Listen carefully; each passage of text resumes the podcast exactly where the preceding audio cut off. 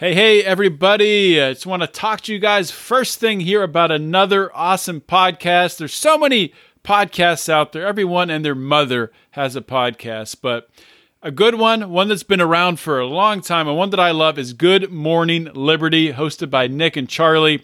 Uh, these are two guys who have a background in the healthcare industry.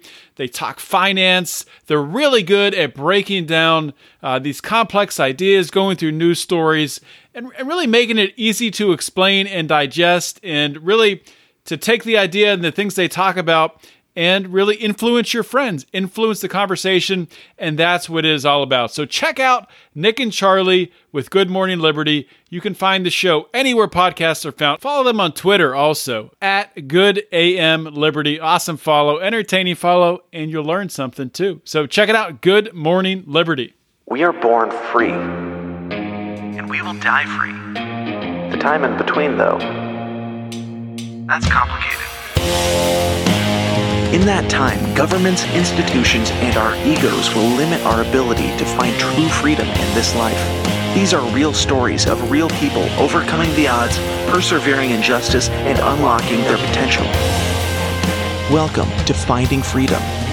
Here's your host, John Odermatt.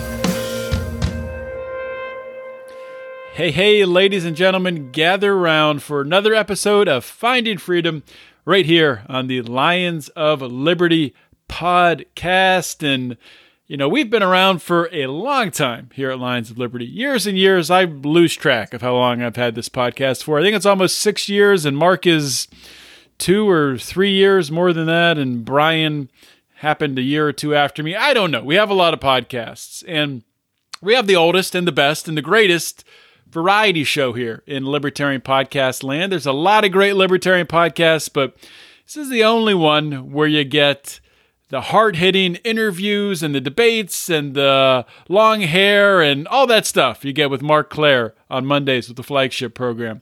And on Wednesday, you get Brian McWilliams and the sarcasm and the mispronouncing words and the hilarity and the cursing. And that's what you get on Wednesday on Electric Liberty Land. And here on Friday, you get hard hitting interviews. We're talking to people who've been through the ringer of life. Or like today, you get maybe a little more casual interview with a uh, friend of mine from the Year Zero podcast, Tommy, Tommy Salmons. And it's, it's a great conversation wide ranging conversation. You guys are going to love it. Uh, but before I get to that, you know, we have these three shows. You guys love the shows. You're listening. Please, uh, I think they call it follow now on iTunes. So follow or subscribe or do whatever the heck you do to get this show delivered to your freaking phone um, every Monday, Wednesday, and Friday. And uh, give us a comment. You know, give us one of those uh, five star ratings that shit really, really helps out with the algorithms and puts the podcast in front of more eyeballs. So we appreciate that. Appreciate you guys listening and supporting us on Patreon and all that other good stuff. If you do want to become a, uh, a Patreon supporter and get all the perks that we have, the bonus content, the merchandise, the uh, influence in the show, you can go to patreon.com slash lions of liberty. And with that being said, guys, here's the show.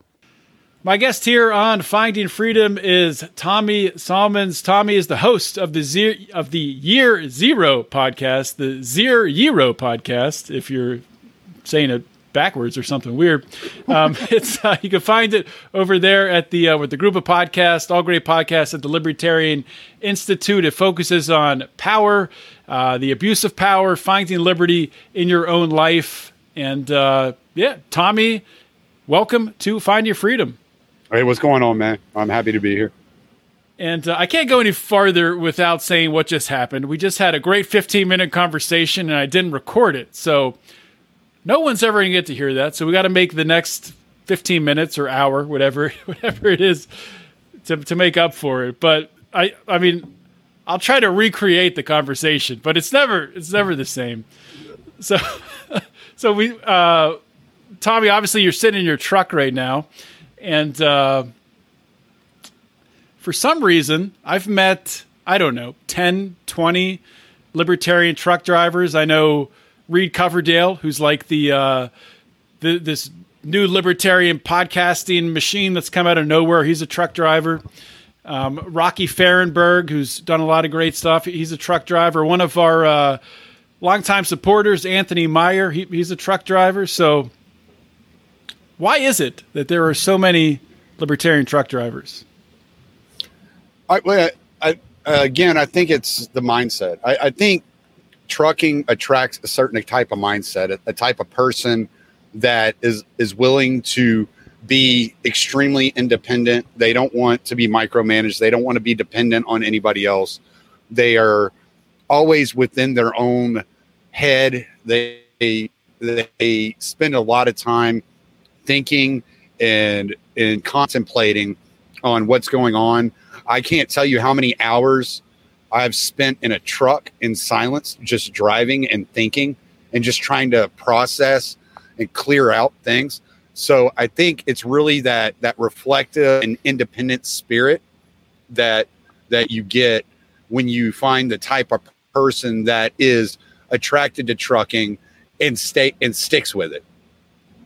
So obviously listening to podcasts, listening to audiobooks, thinking how much caffeine do you consume when you're doing all that stuff? I drink um, I drink 48 ounces of coffee every morning. And that's it? Nothing else the rest of the day? I'll sip on a Coke, but a Coke, like a 20 ounce Coke, will last me like two days. Yeah. And then, and then water. I keep a big old one gallon bottle of water in here for me and my dog. So. And what, what's your what's your typical uh, schedule when you're out when you're out uh, driving? Is it how many oh. hours on and then how many hours off? Well, the the clock is set is set weird and it's kind of hard to explain to, to people that that have never looked at it but basically we have a 14 hour workday okay from the time that we log on in the morning we have 11 hours to drive within that 14 hour period right so so if i log on at 8 o'clock in the morning then before 10 o'clock at night i have i can i have to stop driving and I can't drive more than 11 hours in that period. Then I have to take a 10 hour break. Mm. So if you're running a straight, if you're running a straight, like, let's say I'm driving 10 hours today and I'll stop with an hour left on my clock, I take a 10 hour break and then I then I drive 10 hours the next day, you end up on a rotating clock.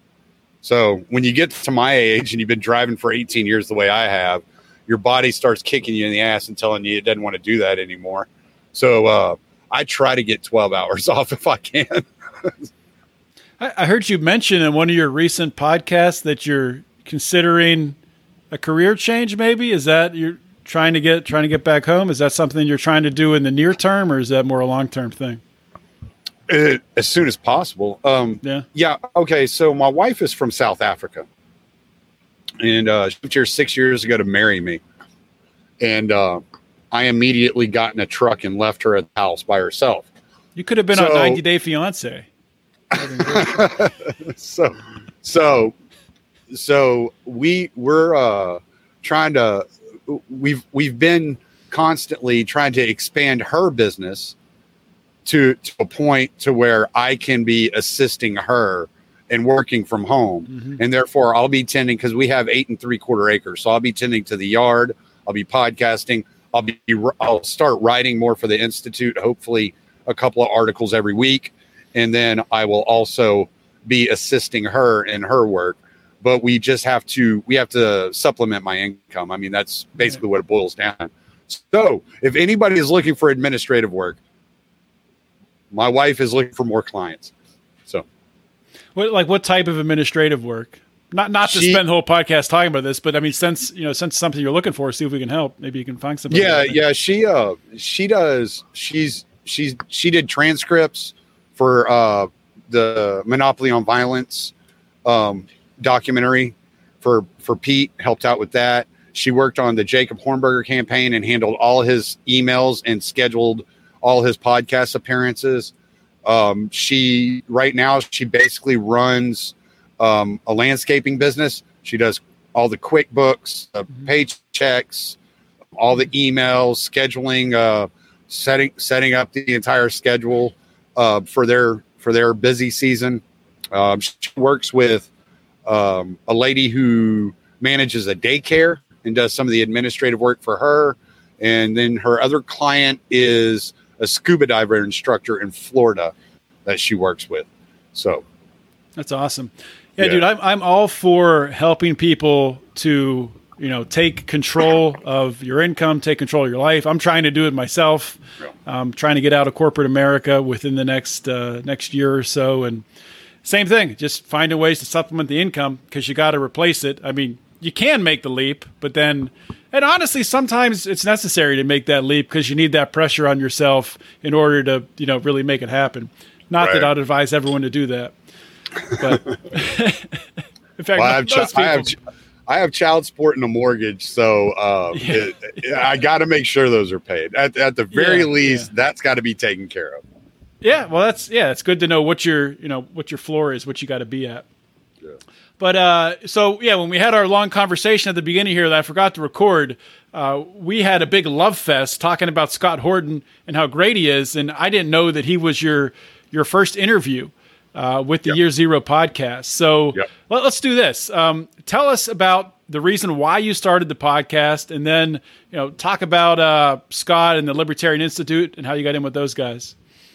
Yeah. Um, well, the podcast wasn't called Year Zero at first. It was actually called Stranger Encounters, and I had um, I had read Harry Ba- Browne's book How I Found Freedom in an Unfree World, and then I was I had a lot of friends that I was involved with online that were entrepreneurs. Uh, um, Kylan Ganger uh, used to have a podcast called um, Successful Dropouts, talking about how he dropped out of college and and created his own independent wealth.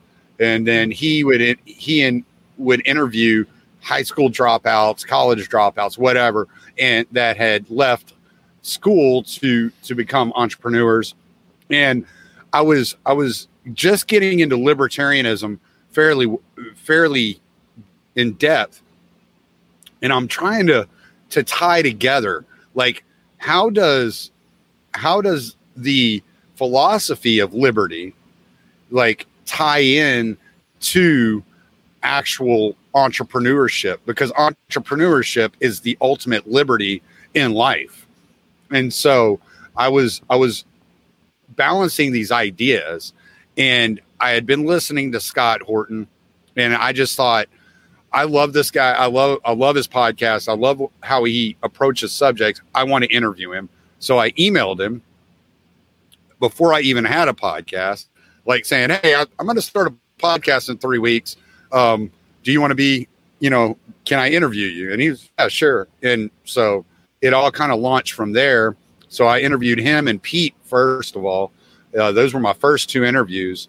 And I, I guess this was when pete was around i don't know it's 2018 i think he was around 85 or 90 podcasts at the time. He hadn't had his Mm. podcast very long. And um, He So I still interviewed Mance, them. still Mance back then. Yeah. Right. Yes, he was. and I interviewed both of them, and uh, then I was listening to Scott one one time, and he was he gave a challenge that he wanted an anti-war article for the Libertarian Institute attacking the right from the right. So I was like, well, I think I can do that. I love to write. I've been writing since I was like 12 years old. I love to write. So I was like, well, let me give it a shot. So I I put down a draft and kind of read over it and was like, I think that's pretty good. And I sent it in to him and uh, he emailed me like an hour later, was like, call me. I love this. There's just a couple of things I want to talk to you about. I was like, all right, cool. And I looked at my wife and I was like, holy shit, I got Scott Horton's phone number. Like I'm, I'm to frame this, you know? And so, and so I called Scott and I spent, you know, hours on the phone. You know how Scott is. We spent hours on the phone talking about my article and all kinds of different stuff. And, um, that that next day I sat down with that article. I had taken notes on everything he wanted done. I sat down with the article. I, I redrafted it and sent it in to him. He's he emailed me back and and the way Scott only Scott Horton responds to emails or text, perfect. And just the next thing I know, it's published. And it's it, it and the craziest thing, it was sandwiched between Lew Rockwell and Ron Paul. And I was like, wow. I don't I don't belong here. What the hell is happening? I do not belong here. Yeah, like I, I was like, no one's gonna read my article. They're gonna see they're gonna see Lew Rockwell, some schmuck, Ron Paul. They're gonna skip right over everything I have to say. So Hey, I was it's, like, it's all right. about who, who you can associate your name with. So that's yeah, Right. Yeah. stuff.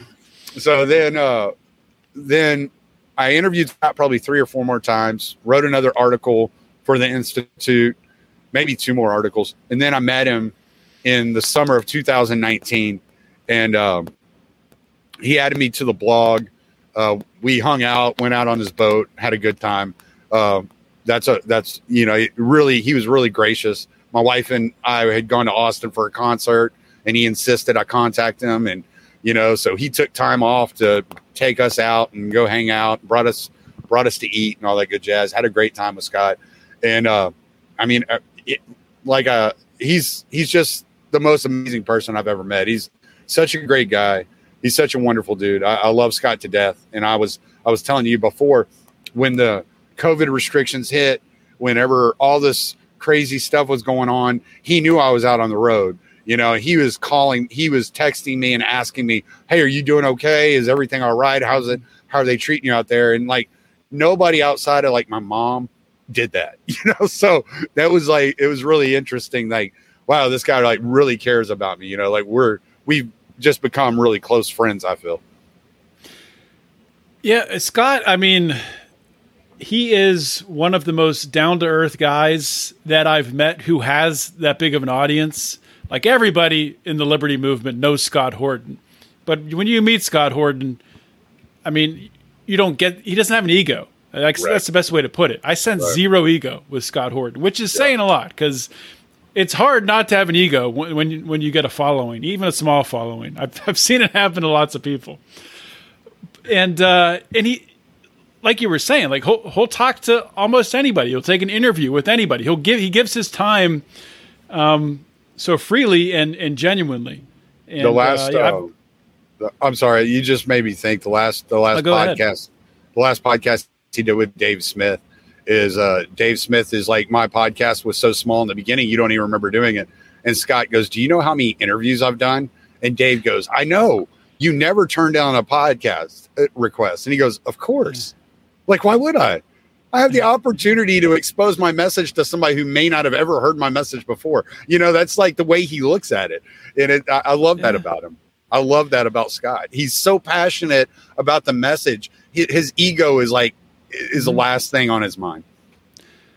Well, yeah, he's he's a guy, and I mean not to do the whole podcast just uh, just talking about Scott Horton, but I think this is a bigger point. I mean, I think people can kind of model themselves in his mold, in that you know, I, I don't think I don't see Scott as someone who's looking to.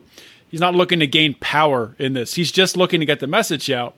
And I think we could all learn from this when we are taking podcast appearances. You know, and I've done this in the past. Maybe you someone asked you to come on their show and it's you know it's a really small show with only, you know, a couple listeners, you know, a few listeners. It's still important. I mean, if a podcast has 50 listeners, 25 listeners, that's still 25 people that can hear the message of liberty, that can hear your message, and that could be, you know, brought into this movement. And uh, who knows what they can do? Um, you know, you plant, plant a seed in their mind, and who knows what, what it's going to turn into. And with, with podcasting, I feel like I talk to so many people who have a podcast and they start one, then they get frustrated because they don't turn into Tom Woods right away or Scott Horton right away. And it's like, if you just imagine when you look at your downloads, whatever it is, maybe it's 20 people, maybe it's 100 people, maybe it's 5,000 people. Just imagine those people in a room. And you walk into the room and you're talking to all those people. I mean, that's that's powerful. And I think more people need to think of podcasting as a means to communicate and a means to um, you know, really get this message out there rather than like a, a way to make a profit. Because to be perfectly honest, a lot of podcasters, the vast majority of podcasters, you're not going to make a profit. So it better be you better be talking about and podcasting about something that you're passionate about. Yeah. Well, and I think it helps too that people like you or I, I mean, you've been at it longer than I have. I started in 2018 and I've been grinding, you know, and I've made all mm-hmm. the mistakes you can make and I've had to figure all of it out here, you know, over and over and over again. Learn as soon as I get one thing figured out, I got another thing I, I got to deal with. And, you know, and I've watched my numbers go from from you know 60 downloads up to 2000 downloads then drop back down to 300 downloads and then jump mm-hmm. back and you're like it, it's it's not it's not consistent. It, it's always you're always grinding you're always moving you're mm-hmm. always trying to adjust you're always trying to learn. And and i would never distract you know discourage anybody from starting a podcast but don't start a podcast because you think you're going to make money. Yeah that's mm-hmm. that's absolutely insane. Don't do that. You have to you have to be talking to people about subjects that you find interesting before anybody else is going to be attracted to your podcast Hundred percent agree with that.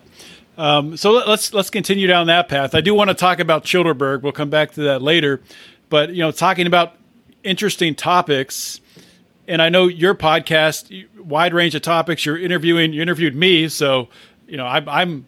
I'm, I'm I'm a wide range of topics myself, but you bring out a lot of different characters. The one I listened to recently, uh, what's the name of the podcast? It was, uh, God, it was the, the guy that it's like a music podcast with like um I haven't listened to it. Oh you you're were talking about uh you're talking about david sanchez the lead vocalist of Havok No, no. Mm.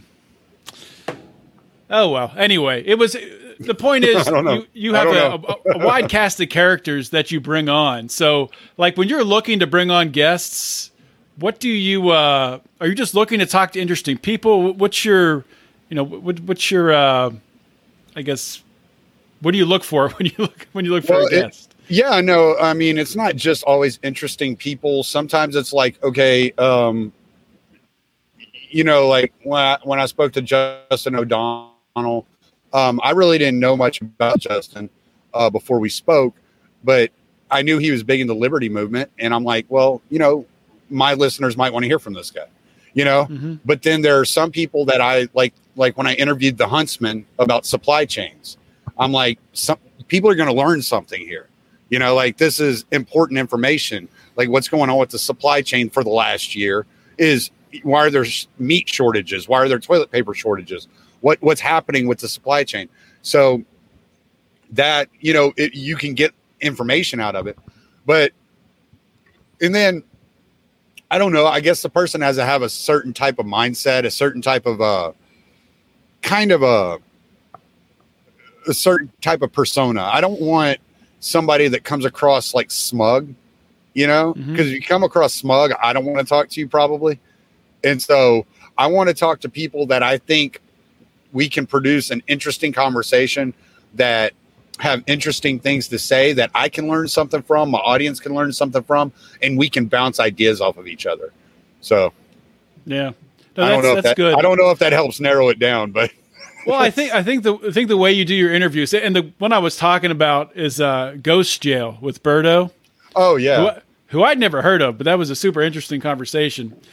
Um, but but yeah, I, I like how you you talk about uh, not bringing on smug people. I, I will say I have brought on smug people and will continue to. But what I try to do is I try to take the smugness out of them. And I've had I've had people um, you know tell me after I interview them. These are people that have been you know interviewed on cable news or whatever. Like no one's ever asked me these questions before. I'm like, well, that's because you really haven't been interviewed. You've been you know just on these little five minute uh, segments on on cable news. Right. Yeah.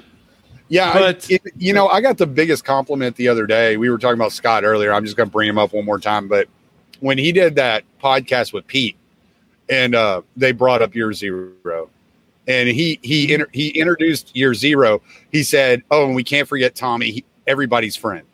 And I'm like, I love that. Like, that's how I want it to be. I want people to be relaxed talking to me on my podcast. I, I feel like I do my podcast for blue collar guys.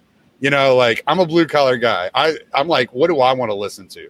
You know, if I don't have, if I were like working a construction site on my way home, what would make me listen to a podcast? And it's not somebody preaching philosophy and theory and all- Mhm. all these obscure, abstract ideas. I want some solid information. And so that's that's really my goal is to find people that have solid information that I that listeners can utilize. Dude, that right there, what you just said, I mean, that could be a, you know, the most important point in a liber- in a not libertarian in, in a podcasting course is make a podcast that you want to listen to. So many people try to recreate other podcasts and they want to recreate Tom Woods and you're just you're just wasting your time and you're never, you're never going to grow a following trying to do that. That is so important. Glad you brought that up. Um, I did want to. So you, you were talking about. We're just going to weave all over the place here, but you just talked about. Uh, I can talk about anything. Let's do it. The, the supply chain and the toilet paper shortages, and I think a lot of people misunderstand that. So I want to get. I haven't heard your take on that. So yeah, lay it on us. What happened when COVID hit and we couldn't get toilet paper? Well, what what what ultimately happened when COVID hit is countries around the world locked down and nobody was producing anything. There were nobody nobody was manufacturing. The the freight that truckers were moving was product that already existed. So as as time wore on, you you ended up getting these shortages within the warehouses because nobody was manufacturing because all the manufacturing all over the world was shut down. Mm-hmm. And so this caused what what you would call uh, a shortage. so, yeah. and, so, and it's those it's those damn price gougers. Yeah, absolutely.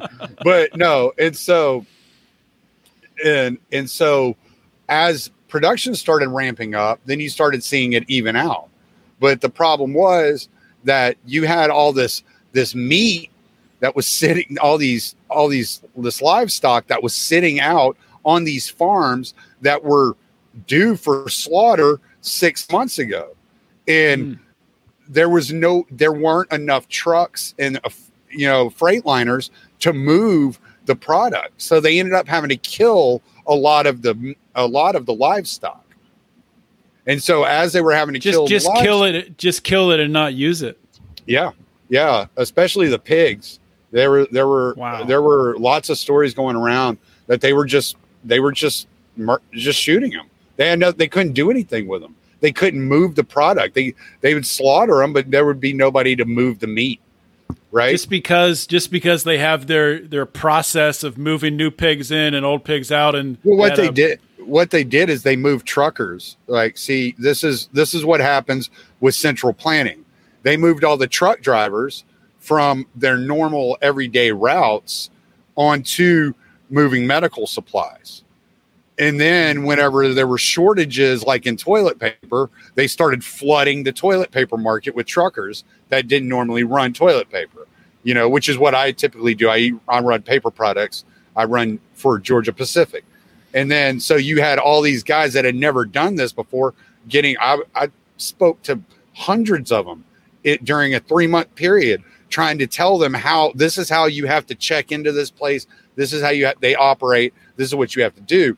But they were, but they had never done it before. So by the time mm-hmm. these these meat drivers got back around on their reefer trucks back to hauling meat, well, they had to kill, murder a bunch of fucking animals because they didn't have anyone to move the product. So as they were trying to like maneuver around and they were trying to strategically move truckers by government edict, then they were creating shortages in, in other areas. Well, wasn't there also like an aspect to it of you know you have your uh, commercial supply chain, well, like with toilet paper, or also with like restaurants. You have your commercial supply chain supplying your restaurants and your office buildings and all that shit with toilet paper and and food. You have your residential supply chain that's supplying your grocery stores and and things like that and you had your commercial supply chain. Basically, all the demand for that toilet paper stopped because everyone was taking the shit at home, and there wasn't enough toilet paper in the grocery stores because it was just, I guess. They, they, I guess the, the point is they can't just people think that you can just flip a supply chain and say, okay, let's take all the toilet paper from the office buildings and make it go in the grocery stores. You can't really do that. No, you can't. Uh, and and see, that's the that. I mean, that was the issue. I mean, it, it comes back to the to the knowledge problem, right? They're trying to they're they're they're operating by reacting to the current issue, mm-hmm. not understanding that that they're creating another issue down the road. And so every time you would see like this shift in the in the freight and and the where the truckers were being moved and where they were being how they were being worked, you would create they were creating another issue on the other side of the supply chain. And now we're looking at a situation because we haven't completely recovered from it. China is still trying to make up for all the all the lost time they had because they shut down all their major manufacturing hubs coming out of China. So the reason that like you haven't seen like you can't get microchips and shit like this, like they keep mm-hmm. talking about there's a shortage of microchip because China shut it all down, like everything shut down. They weren't working at all for months. And then when they kicked back on, they started overproducing, trying to catch up, and they're trying to catch up on the on the um, shipping side, on the supply chain side. But you're looking at at least from what my buddy the huntsman said, you're looking at at at least 18 months before we get caught up. And that's barring natural disasters. There's a pending longshoreman strike in uh, 2022 that could slow everything down. So you could be looking two, two and a half years of dealing with the supply chain broken, like never, never being up to par, you know, for the next two to three years. Right. And and and and so this is why we'll, we can move kind of into the agorism from this because this is the stuff I've been looking at saying, hey man, like I don't care if you're going to go vote one day every two two years. Fine, go vote one day every two years. I don't care. It doesn't bother me one bit. What are you doing the rest of the time to hedge your bets? How are you mm-hmm. how are you assuring that you and your family are okay? That's what's important right now because we got a we have a system in which we're we're staring down the barrel barrel of financial collapse and we have a broken supply chain. They're printing more money than ever and we have less products than ever. This is not going to be good for anybody. So what are you doing to hedge your bets? Like so what, how what steps should people be taking in their in their lives right now to uh, to hedge their bets? I mean, get a fishing license, learn to fish. You know, like you can do stuff like that. You don't have to. It doesn't have to be something crazy. You Or if you're wouldn't it, wouldn't it be true agorism not get the license and just fish? well, that's what I do. But I have a pond on my yard. See, I have a stocked pond in my backyard, Yeah. so it's like I go, I go catch fish when I want to. You're not going to hurt my feelings, man. That's nice. But I'm not. But I. But you take the risk you're willing to take. I'm not going to tell you not to go spend the forty dollars on a fishing license if you want to go spend the forty dollars on a fishing license. right, right. That's all up to you. That's I mean, you take whatever risks you're willing to take. But you know, just grow you some vegetables. Just some. Maybe something that you can jar and preserve and save. You know, like just do something to help yourself because if you're not doing anything, then you're just you're you're still dependent on this broken system that that I mean, we have no idea if it'll ever get fixed, you know? Yeah, I just uh, expanded my garden with with this in mind, and also I, I live up live up in Pennsylvania, so not down in Texas. It does get cold up here, but I found this really cool uh, setup uh, by watching YouTube videos, which I learned everything about gardening. And uh, I'm going to try it this winter. I did it in the spring. Used it used it as like a little uh, little greenhouse to start my seeds, where you can put. It's basically just PVC pipe that you build a frame over a raised bed, and you can I mean, you can have big raised beds with it, and uh, you know put hinges on it, and handles, bring it up and down. I have a small one right now. I'm going to build a bigger one, and you can actually grow vegetables, grow lettuce, grow things like that in the winter. You can have snow on top of there. Go out there, brush it off. It'll it'll grow. It's it's a greenhouse. So Yeah. there, there's a lot of cool things you can do. Yeah, and and you, you you just have to start thinking about like I'm I'm not interested in telling people how to implement agorism in their lives. Like the way I look at agorism, agorism is is anarchy in motion, right? It's like if you're if you've come to the idea that I'm a philosophical anarchist, then agorism is your next step. Like that is the step you have to take to take care of your family and create anarchy as much as possible in your own life. I mean, we all understand that 90% of our lives are lived in pure anarchy.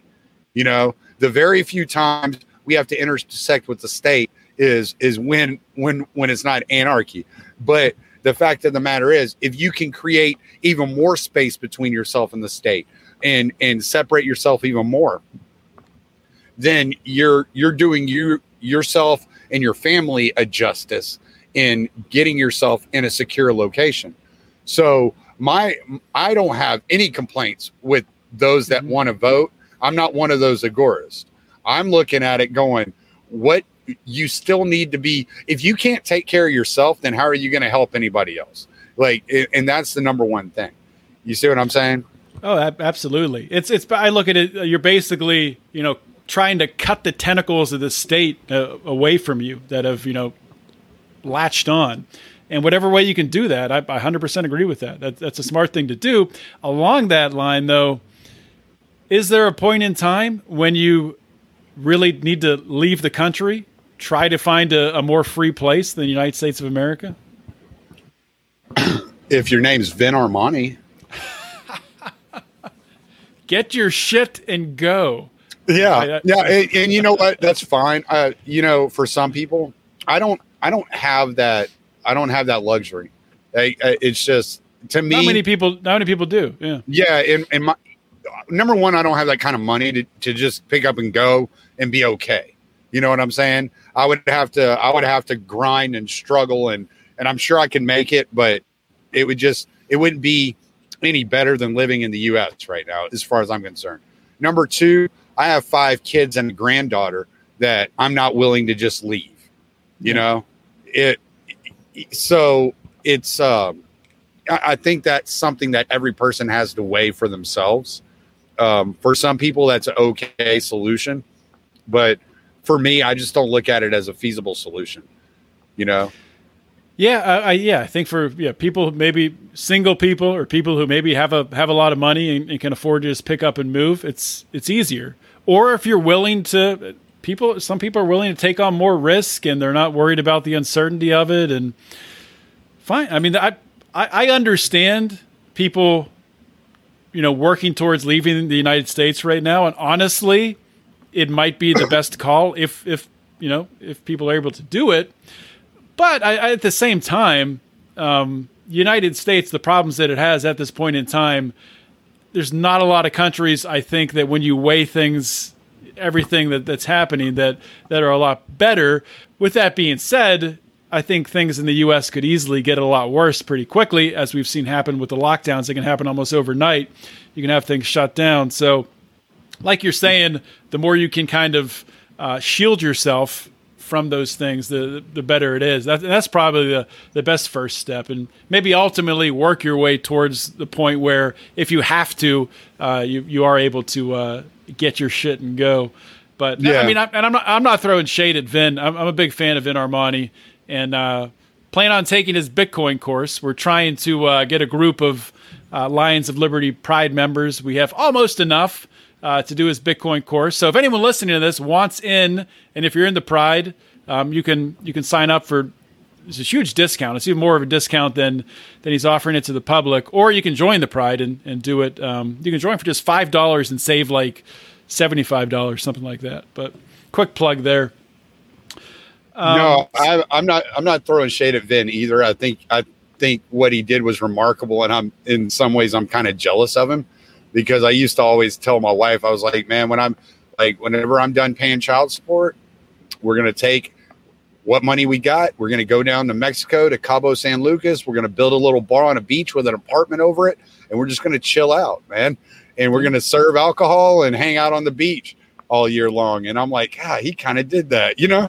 So no, I'm, I'm a little jealous, but I do feel like my situation, it would be a little selfish of me to turn around and sell my property and then um, take that money and scramble whenever my property may be the only place of refuge my kids eh, or Mhm. my parents have to go.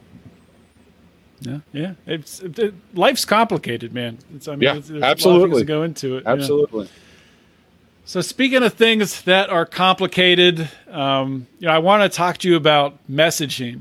And right now, and people are going to be listening to this uh, a week from a week from now. So this is June eighth, they'll be listening whenever. I don't know the uh, seventeenth, whatever that is. Seventeenth.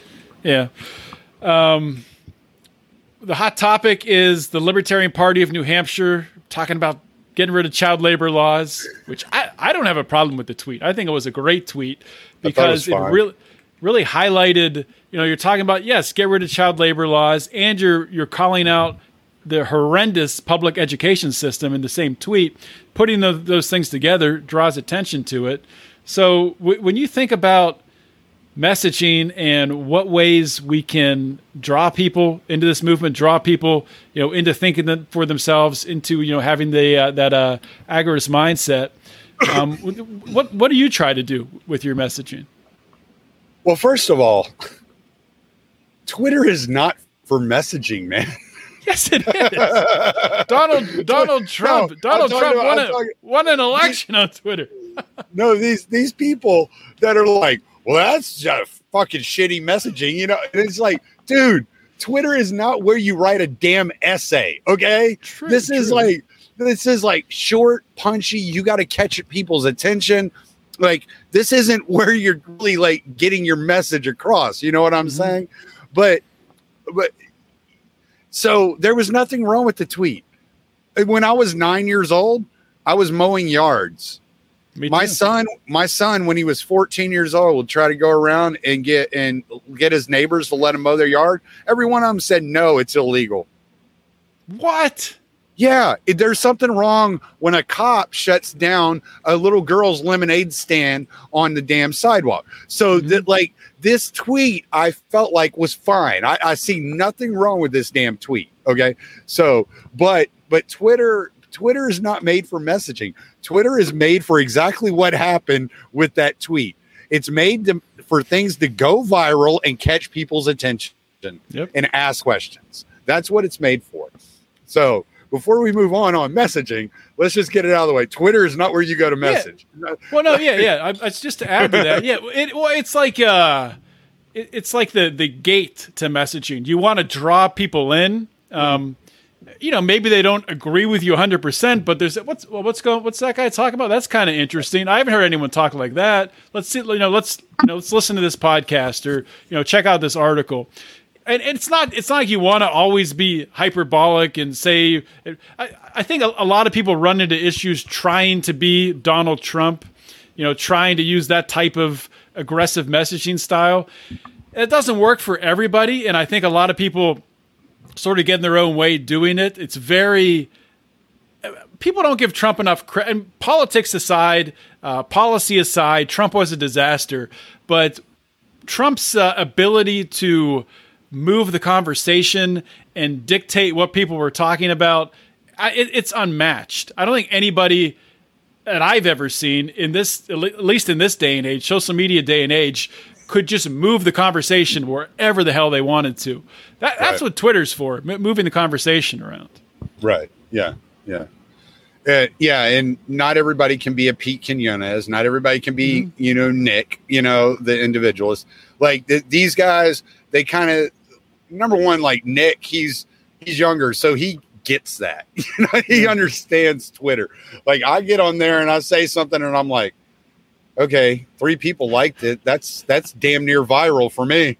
You know, so but but yeah, no. So you're right. That there's a it's a certain type of mindset that really understands how to utilize Twitter properly, and I don't. I've not seen any of these Libertarian Party affiliates find the right person. I, I maybe Kentucky. Kentucky's pretty good, you Yeah. know, but, but Well, Texas. they, they sucks. invited Kentucky Texas invited Kentucky invited the Lions of Liberty are already to speak at their next convention. So they're they are my Awesome. favorite favorite affiliate by far already. That's awesome. That's awesome. yeah. No, I told Beatrix, I was like, yeah, I'm going to go on Lions of Liberty. I'm going to be on Finding Freedom with John. And she goes, was he at Childerberg? I was like, no. She goes, why are you talking to him? Yeah, not in, not in the club, not in the children's Yeah. club. She's- I'm she's- jealous. she found her fucking in group, dude, and she's not going to let go. Did you get to meet uh, Howie Snowden from Lions of Liberty? Did he run into you didn't. down there? I didn't. You didn't beard bearded guy? No, hmm. there's probably lots of beards down there. There were quite a few beards. Yeah, yeah. Yeah, Including stumbling around, sleeping sleeping in a behind a tree. You didn't see anyone like that. It sounds like every bearded guy that was there. No, we have how Howie spoke highly of, of Childerberg as well. It Had a great time. Um, If I did, We- if I did, if I did meet you, Howie, I apologize. I don't, I don't remember the name Howie. I probably recognize your face though. So, Yeah. please don't take it Everybody- personal. everybody loves Howie. Like you were saying before, how you want to be known as you know. Every, Tommy's everybody's friend. That's that's like Howie's like Yeah. our representative of Lions of Liberty. That everybody loves Yeah. Howie. Yeah. But uh, yeah, to talk about Childerberg. So was that your first really like? oh, uh, did you want to? Did you want to do the messaging first? Oh shit! Yeah, let's finish that. Messaging, yeah. So We're Twitter, both we understand what we understand what Twitter is. What messaging? Let's let's talk about when you're working on messaging, when you're crafting an article, or uh, you know when you're thinking about direction of your podcast. How do you message? my my my main thing is I'm trying to look at what the average Joe can can grab onto, right? I don't need I don't need to get bogged down in philosophy. What I need I need to make the guy who's doing side jobs like for his buddies working for cash under the table on the weekend just so he can keep his electricity turned on so he understands hmm. that he's doing exactly what I'm saying you should be doing, right? And so I what I'm trying to do is I'm trying to boost the confidence of the blue collar, of those people that are doing this work without knowing the work they're doing, right? I, I made a joke probably a hundred times at Childerberg that Beatrix, my wife, is more of an agorist than I am. She's never read a word of philosophy and she's not interested in it at all because of the way she attra- uh, goes about her business. If we never knew the word agorism, she would still be living the majority of her life as an agorist because that's her way her mind works, right? So, what we have to do is we have to understand that there are the shade tree mechanics, the fruit stand guy on the side of the road. They are they are free. This is freedom. They are expressing in this act that they are doing. So what we have to do is we have to relate to what they are doing because that's the majority of the population. Talking all this highbrow stuff is only going to attract more highbrow, waspy, bourgeois, you know, beltway libertarians. That's not the people that we're trying to attract. We're trying to attract the everyman. And how do you attract the everyman? You got to speak that everyman's language. So how do you go about uh, attracting them? Is by engaging them where they're at and talking to them about the operations, the counter economic activities that they're already participating in. Now, if they want to continue awesome. to participate in the political process, I don't have an issue with that. And I've even said this to Tho Bishop, like straight up. Even though I'm an agorist, if locally I look at my local political like uh you know contest and I'm saying, okay, this guy is a Tho Bishop type of politician who defends, normalizes, and and makes, you know, actually like uplifts agorism whereas this other person wants to tax and regulate the shit out of me for selling eggs out of my backyard i'm going to vote because that's self-defense. I'm going to vote. You know if the texas referendum texas referendum would have made it through the committee and been i would have i would have fucking voted. I would have gone and registered to vote just so i could vote for texas to secede from the union. You know like i would i'm i don't see any reason why agorists have to be so you know bogged down. Now nationally i'll probably never vote nationally ever. You'll probably never get me to vote for senate or president or anything like that. Mhm. but locally with like in the town of 2000 i live in my voice actually makes some sort of difference there. You know what i'm saying? So why not? And why not get involved Yeah, you made a, lot of great points there. To go, one thing you said at the beginning, which I try to do this, reinforce to people that you know what you're doing is is the right thing. When I when I meet people who are you know doing side jobs. Like uh, my my brother in law is a plumber, and you know him and uh, his plumber friends they're they're always doing side jobs, always always working to get extra Yeah. money, and that is I mean Right. that is that's the American dream right there. I mean, being able to use your skills, use use what you know to turn that into you know food for your family, to turn that into a, a vacation, to turn that into you know buying a house or whatever you want, or leaving the country, wh- wh- whatever you want to do. And uh, for so long, like that type of stuff was was frowned on. Even entrepreneurship, it's people don't realize this. Like entrepreneurship being put on a pedestal is very new. It's like new in the last 10 years. Prior to that, people would look down on entrepreneurs.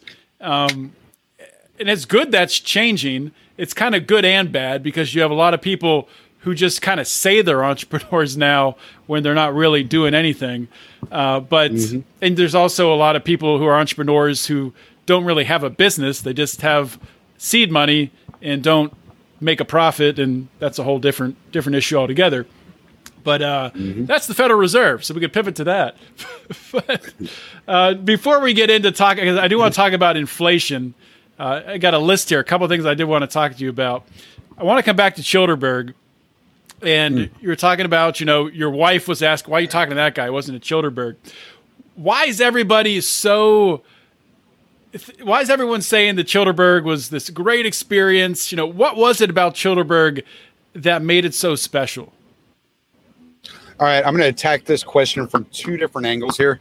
Um, I'm going to I'm going to attack it from my wife's point of view first, and then I will and then I will tell you from my point of view what what I, what I experienced. So, from my wife's point of view, my wife is anti-political. She wants nothing to do, which I love that because when I go home on the weekend, I'm no longer in this truck. I'm not listening to podcasts. I'm not talking about this stuff. I'm not thinking about this stuff. I'm focused on our house, our property, our our goals together, where we're going, how we're how we're accomplishing this. So she was concerned. She almost backed out of going two weeks before the event. Was like, ah, maybe I shouldn't go. And um, her concern was everybody there was going to just be talking philosophy and theory and blah blah blah politics yada yada yada i don't want to hear it i said oh baby it's not going to be like that i promise. And she's like okay. So finally we i talked her into going and um, she came with me and she had more fun there than she's had in years. I mean just just had an insane amount of fun. She made um biltong which is kind of like jerky. It's uh, South African, Mhm. Kind of like jer- jerky. It's dehydrated uh, meat, um, red meat, and uh, everybody devoured it. Everybody wanted the recipe. Everybody, and she couldn't have been happier to share some South African heritage with everybody. Yeah. So that just made that just made the day for her. Like she just had an entire blast, loved everybody. And uh from my perspective, I went there thinking this is going to be really cool. I keep telling Carl I'm going to come to Childerberg and hang out. I got to go. And so finally, Childerberg 3, I show up. And I'm like, yeah, this is going to be cool. We're going to have a good time. And I'm absolutely blown away. Um, not just by camping, because I love camping. I was born in southern Louisiana. So, you know, sleeping outside is second nature to me. But um, the people, just the youth, especially, was probably the biggest white pill. Meeting Ace, Cotton, um, Agora Brewing, uh, Cody, um, who else was there? Uh, Nick was there, Bird, uh, just all these young guys that are mid twenties at at best, and J Dog. I'm not going to say his real name because I don't know if he wants it said, but J Dog was there. Uh, I think he's J Dog So did- 13 on so- Twitter. So does everyone go by their Twitter names when you're in person, or do they go by their real names? Well, I mean, I only called Bird Bird because that's what I knew him by. So Yeah. it just made it easy Yeah. for me. I called Cotton Yeah. Cotton because that's what I knew him by. I called Ace Ace because that's what I knew him by. So I'm trying to make I'm I'm the worst with names. so it's too. just whatever. This is easy for me to remember. Uh, now, if they were going by other names elsewhere, whatever, not my business. But uh, no, I did not go by TD Salmons. I went by Tommy. Um, so, but um, no, and and so yeah, it was just a huge white pill. Uh, just meeting these guys and and being around them and seeing this next generation of kids Mhm. Coming up in the movement. And I was talking to Eric uh, from Rebel with a Cause uh, the other day, and I was like, you know, I'm I'm an Xer. I'm Gen X. Like I grew up, I didn't care about politics. I had no desire to know anything about, about politics. I didn't want anything to do with politics. My whole generation was kind of like the last of the latchkey kids. And so we were all just kind of like, leave us alone, let her do it, let us do our thing. And it wasn't until I saw politics start to step into my everyday life that I was like, whoa, wait a second. I gotta I gotta figure out what the hell's going on here. Started getting involved. That was my late 30s, early 40s. These kids were teenagers after 9-11, right? So Mhm. their their entire mindset is this intrusive, gargantuan federal government. So they are so much better read at 25 years old than even I am today because they've been trying to figure this shit out their entire lives. Whereas it didn't hit me until, you know, like I hit about 40 years old and I was like, hey, wait, wait, wait, wait. what happened here? Yeah. Pl- Oh, plus, yeah. oh, they're, so they're getting they're they're getting this indoctrination too in the schools. Uh, I I mean, when you think about like just something like the TSA, like they they don't know of a time when there was no TSA. When you just you know walked Yeah. through a metal detector, went back to your gate, got on your plane. Anybody could come back with you, wave to you as you get on the plane. I mean that's that that's not even something that's in their mind, which is crazy to even, uh, even think about. But yeah, sorry sorry to interrupt Yeah. you there. No, no, that's fine. Uh, I'm, I'm just saying it. They, they, so that the just the impress being so impressed by those guys, and you know, I mean, and I've been on Slurp Gang twice since then, and you know, like just having a blast with these guys and just loving getting to know them, and I'm I'm so looking forward to the next 20 years of libertarian thought because these guys that I've met and I know like how brilliant they are and some of them are working on books and th- and I'm just so excited for them and what's happening mm-hmm. with with these guys. And then there were 250 people that went through Childerberg, whether they were there the entire time or or they you know they were there for you know like Buck Buck Johnson showed up. He was there for I don't know a little while on you know, I got to talk to him and hang out with him, but he didn't stay. You know, it was Memorial Weekend. A mm-hmm. lot of people had other things to do. Robbie Robbie Bernstein, he was in and out a couple of times.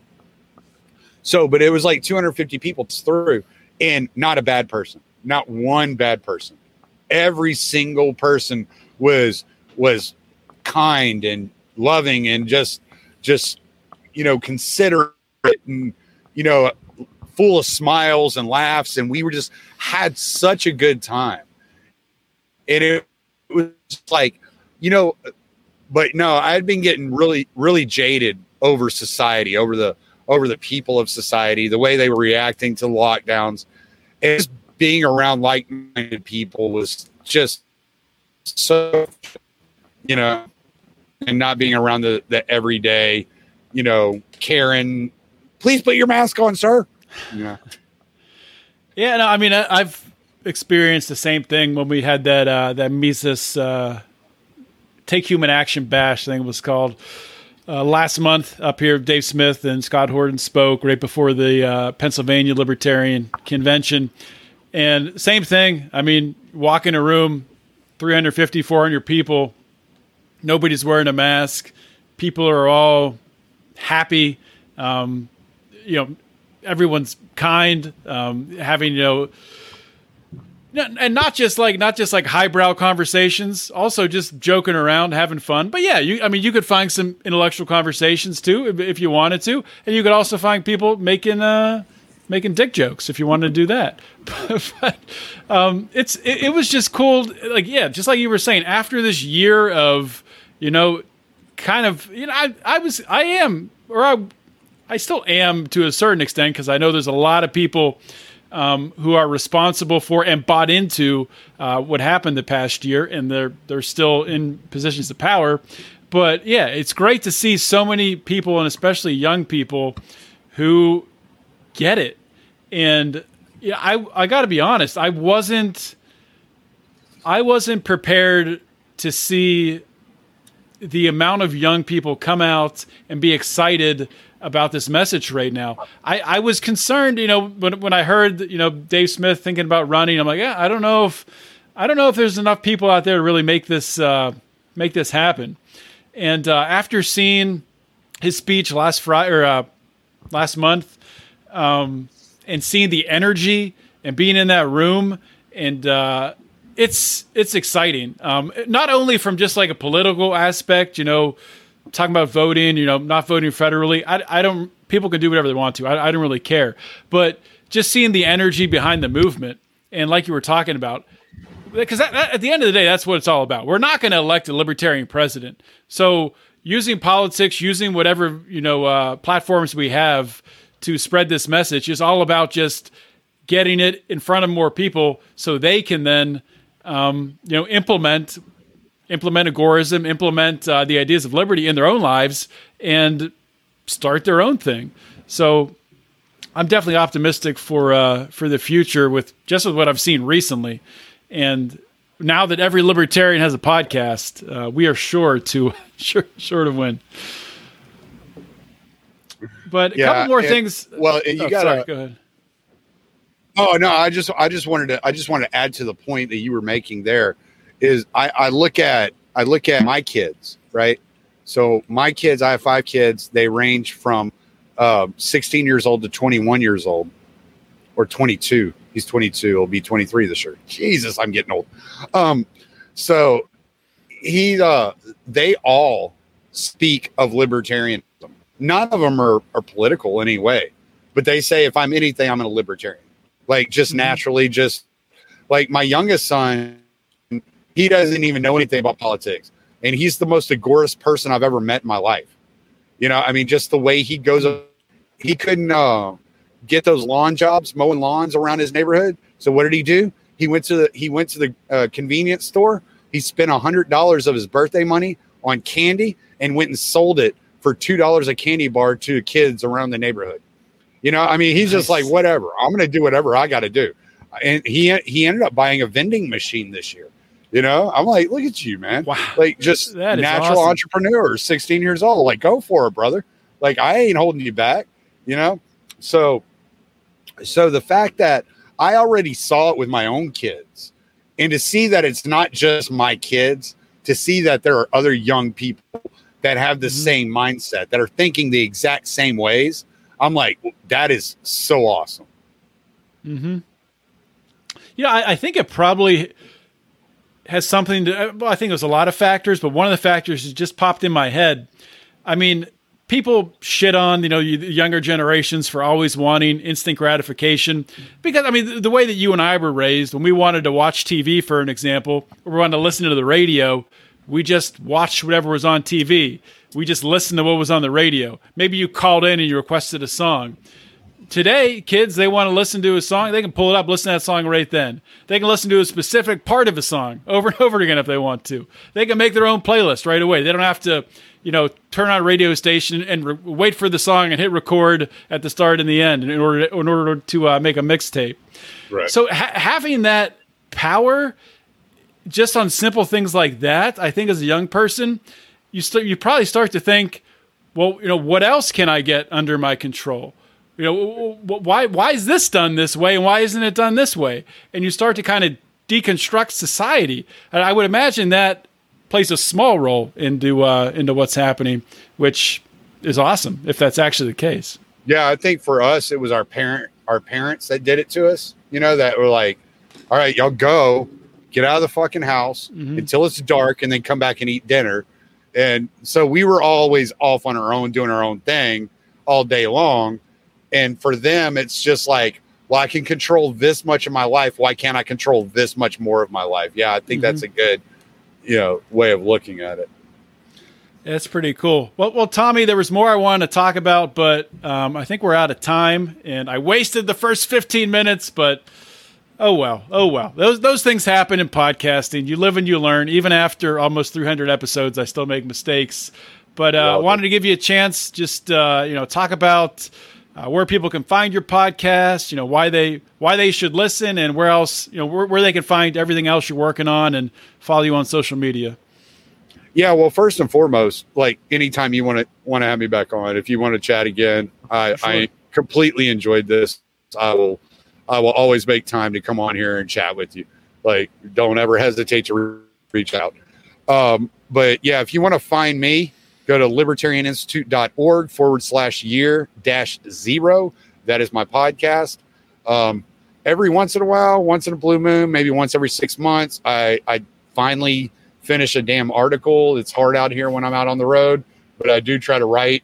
Yeah, on my Substack, I I do uh, I publish all my interviews, all my podcasts, but I also write. Um, I also have some short stories that I release there um, that I've written over the years, and they're not political at all. They're uh, horror or psychological thriller. Um, Nice. and yeah, um, at TD Salmons on um on Twitter uh, it's pretty much the only social media I jack with anymore. I got off Facebook, and you know, I still have an account there just in case my wife gets in an argument.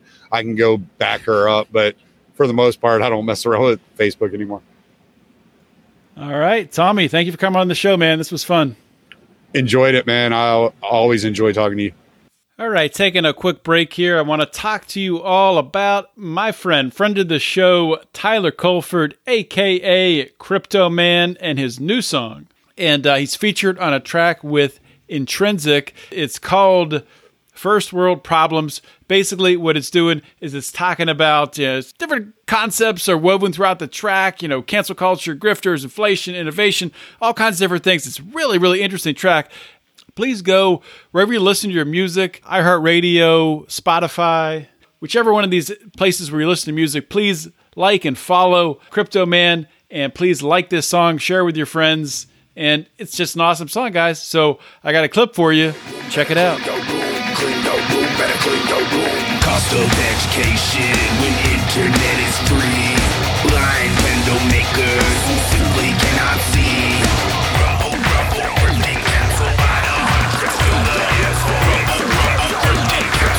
Your.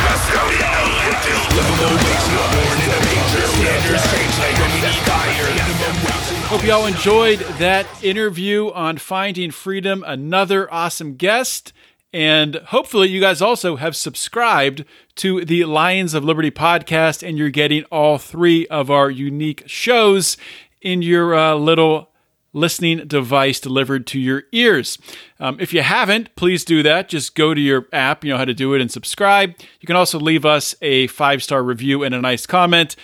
We would prefer if you did it on Apple Podcasts, but anywhere you can on the internet, please leave us a positive comment. Also, if you want to support us, we would love that too. Please go to patreon.com slash lions of liberty. You can uh, support us for as little as a couple bucks, or if you get in at a higher level, you get merchandise and access to us and all the way up to you can advertise on the show or get to even produce a show. So check it all out, patreon.com slash lions of liberty. And if you haven't checked it out yet, please consider checking out the Lions of Liberty store where we have some awesome t shirts. We have a Taxation is Death t shirt with an awesome design. We have a Wax On, Tax Off t shirt. And we're always coming up with new ideas and adding new t shirt designs to the store. Check that out at lionsofliberty.store. And if you're in the Pride, you get a discount on anything you buy in the store. So you do both of those things and you win. That's all I got, everyone. Thank you so much for listening to today's episode. This is John Odermatt signing off. Always remember to keep your head up and the fires of liberty burning.